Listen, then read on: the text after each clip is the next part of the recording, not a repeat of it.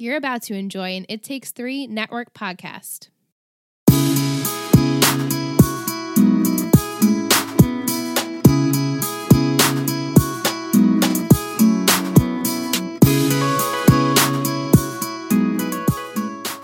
We can do an intro. Hey. Yeah. Yeah, hi. Intro. Hey guys. What's up? So, as you know, we had our fanfic writing contest. Mhm. Eight people entered. You beautiful amazing. human beings. Thank you. Thank you. We So really didn't think we were going to get any, and then we got eight. I know. And we're like, what? And eight good ones. Really good ones. Really good. Yeah. Very creative. tough to pick. It was really tough to. Pick. I felt like I was a teacher Yeah. grading essays, and I just couldn't choose. And I'm like, oh my god, this is so hard. But we did pick a winner, and the winner was Robert, aka Bobby, aka Yes. my brother-in-law. Yes. Which, just because he's my brother-in-law, is not the reason why we chose him. Because my husband entered too. Yeah, Yeah. everything the OC, they we picked like our favorites, and they decided to make the last call, and that was the one they picked. So there's Yeah. nothing we could do about that. Yeah. Yep. it was that good. Yeah. It was very good. And we're going to read it to you guys. So Bobby's is called Welcome to the Bronx, bitch. Love it. A black Lincoln Navigator pulls up in front of an apartment building. Out get the Cohens, led by Sandy. oop.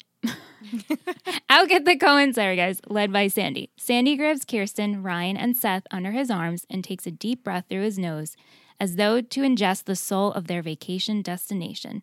Fire hydrants, sprinklers, handball courts, corner store bodegas, botanical gardens, Fordham University, fire escapes, the house that Ruth built.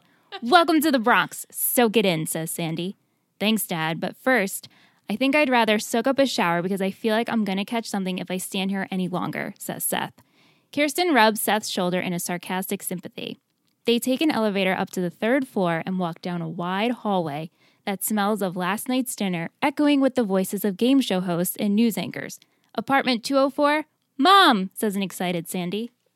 Several hours go by as Seth and Ryan sleep off the long day of travel.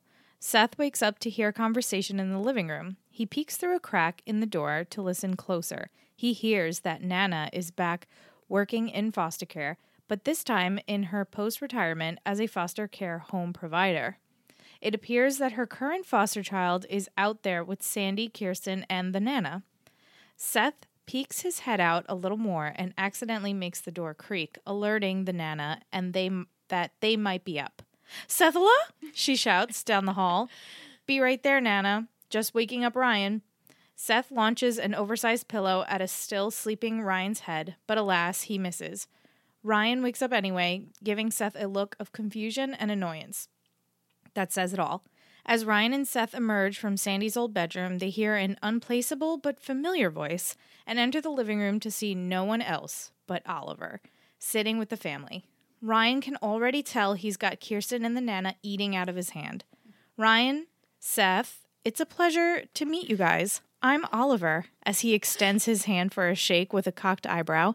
Not knowing what to do, Ryan and Seth play along, but Ryan's handshake made Oliver's hand turn white with an extra strong grip as he tried to contain his shock and annoyance. Oliver, dear, pinching his cheek, be a good boy and show my grandson and Ryan around the neighborhood, asked the Nana. Sethala hasn't been out to visit me since he was a little boy. Sandy and Kirsten roll their eyes, knowing it was a passive aggressive dig at them. Without taking his eyes off of Seth and Ryan, Oliver replies, Sure, sounds like a terrific idea, Mrs. Cohen. Oliver leads Ryan and Seth to the door. Walking along Arthur Avenue, Ryan asks, Oliver, what are you doing here? Yeah, and why are you living with my Nana? adds Seth.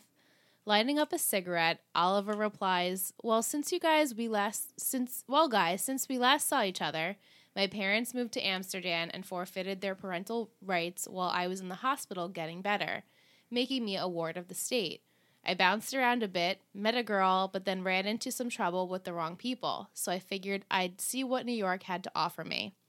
But getting placed with Sophie was pure luck, and I'm really thankful for her. Being in New York, I think my luck is really starting to change. Sethala, Oliver says with a smiling, smirking smile. Look, guys, I know we didn't end off so well last time, and I'm really sorry for that. I really am. But I'm really glad you're joining Sophie and I for the week. I think we're going to have a great time. So let me show you around a bit, says Oliver, walking ahead, taking another drag of his cigarette. Seth grumbles to a stoic Ryan. Okay, so burning down my mom's model home was bad luck. Trusting Jimmy Cooper to invest your money is bad luck. Having the summer breeze get struck by the same iceberg as the Titanic is bad luck. But no, instead we get the Nana fostering Oliver. Ryan starts walking again. Seth, what do you think he meant when he said he's his luck was starting to change? To be continued. Yay! Yay! And that right there's the winner. Yeah. That's the winner. So we wanted to read it to you guys so you guys could take in. Taking the winning story. I think it's really it's just a very like from start to finish Clever. fluid, clever. We got Oliver, we got the Nana. It's just it's funny. Yeah. Good, good mix of everything. How ironic. Oliver's the foster kid. Like, oh, what? what? What? Who's all Mind coming? blown. Mind blown. Well, we hope you guys enjoyed our reading. Yep. Hopefully, we do another contest Yeah. soon. I definitely mm-hmm. would love to see what else you guys